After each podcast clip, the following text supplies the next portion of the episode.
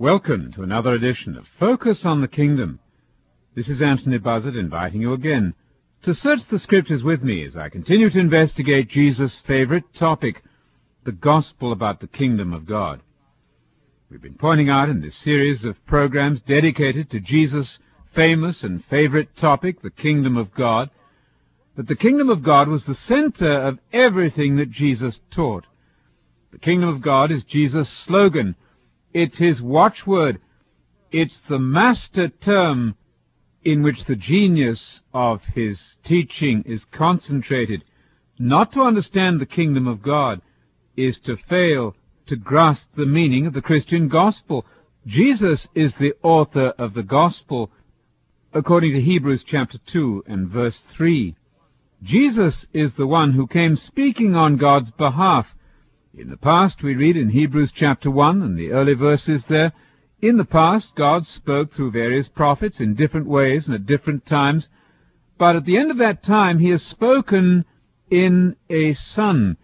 You see, Jesus did not just come to be a silent, dying Savior on a cross. He was not just a silent Savior being raised from the dead.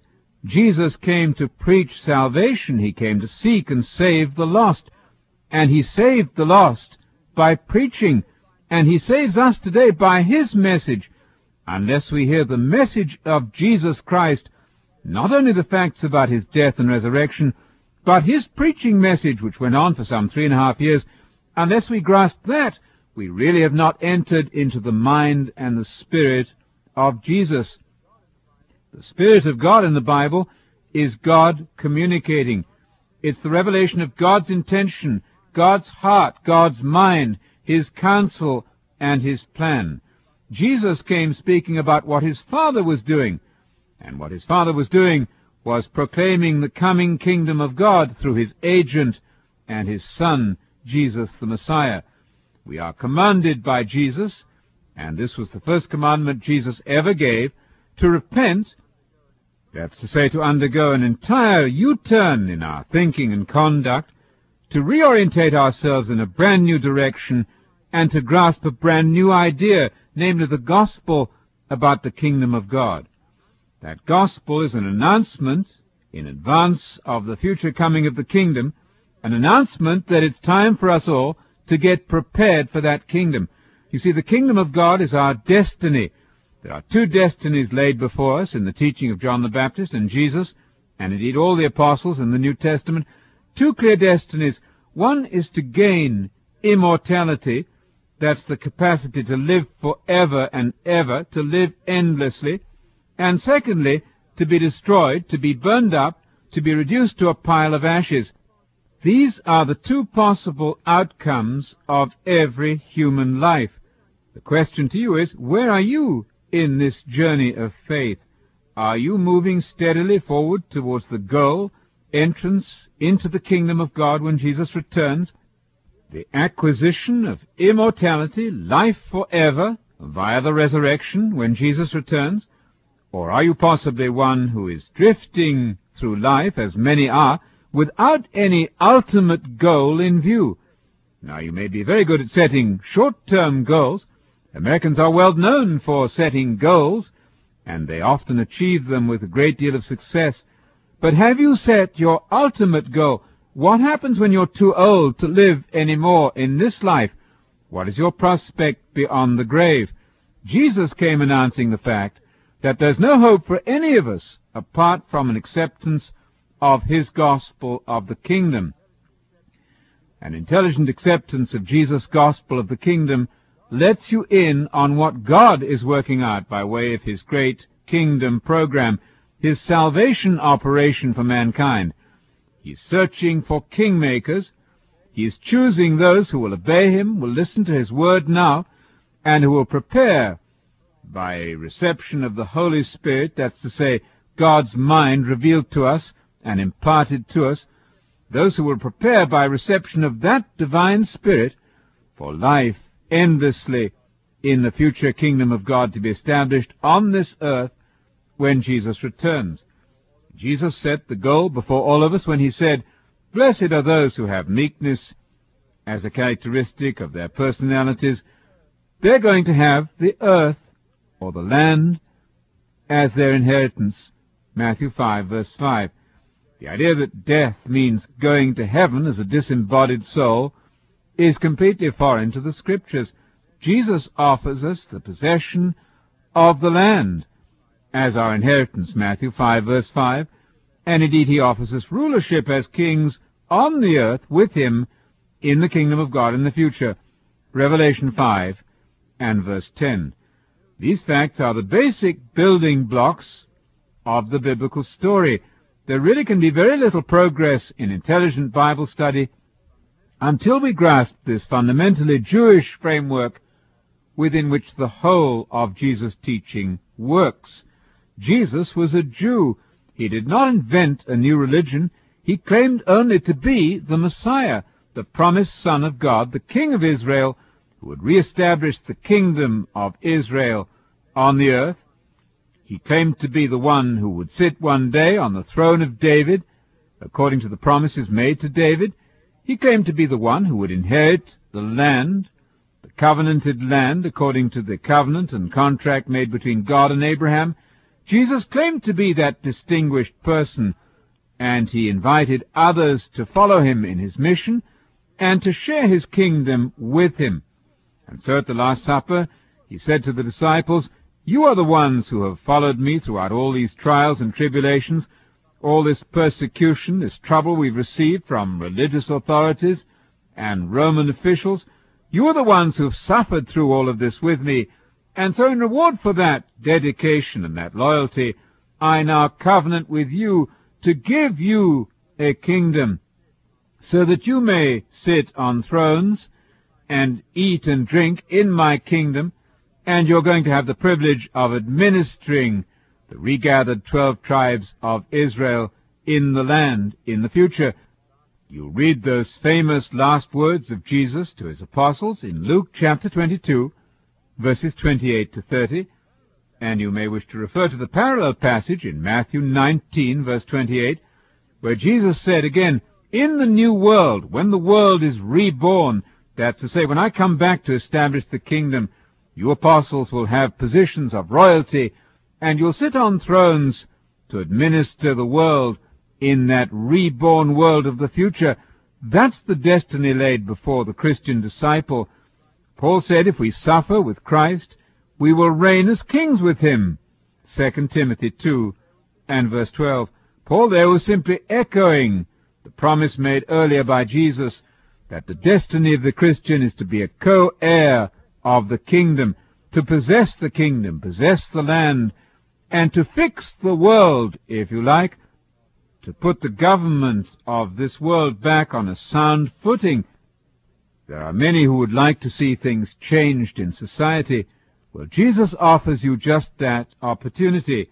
He promises you a place in the future kingdom if you'll prepare now by walking daily in faith, by suffering whatever tribulations and trials may come to you, by imbibing the Spirit and the Word of God revealed to us in the pages of Scripture.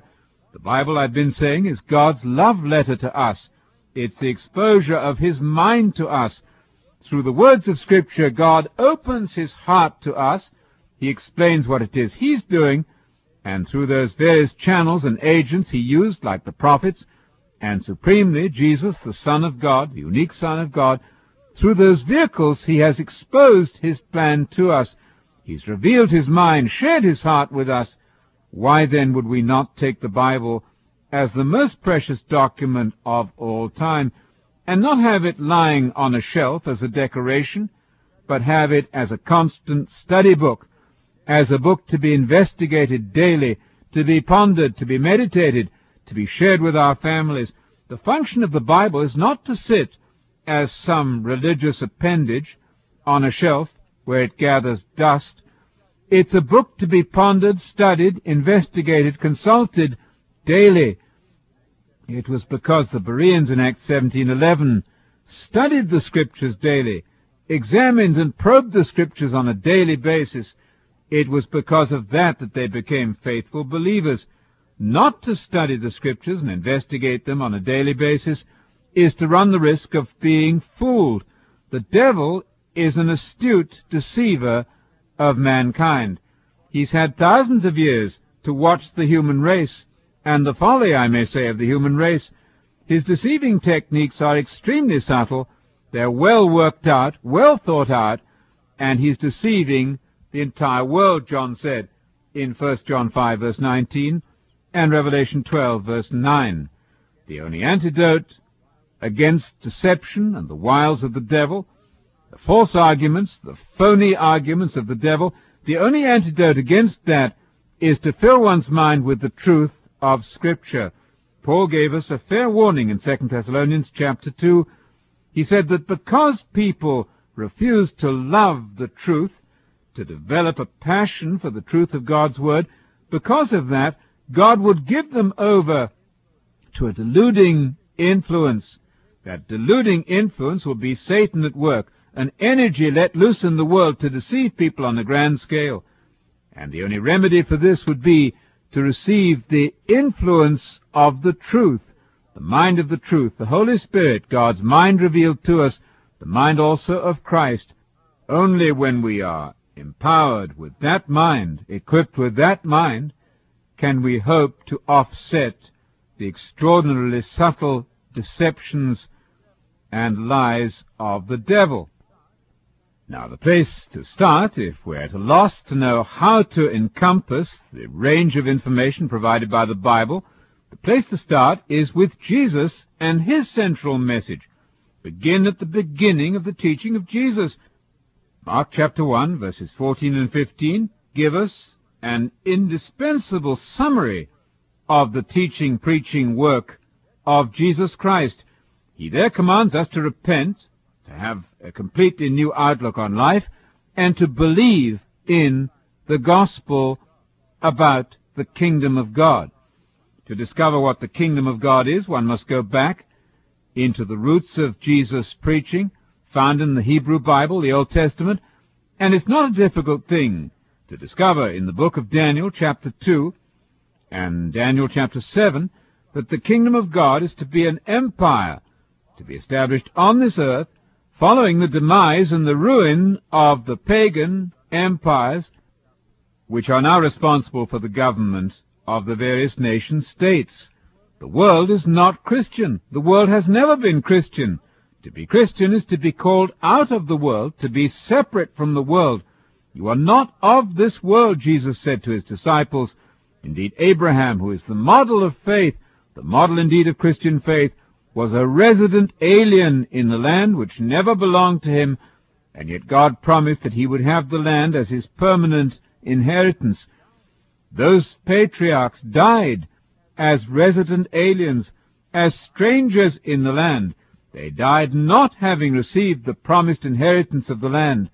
Hebrews 11, verses 13 and 39. To be a Christian is to be different from the world, markedly different. It's to be a resident alien, a citizen of the kingdom, but not firstly a citizen of any nation state now existing on the earth.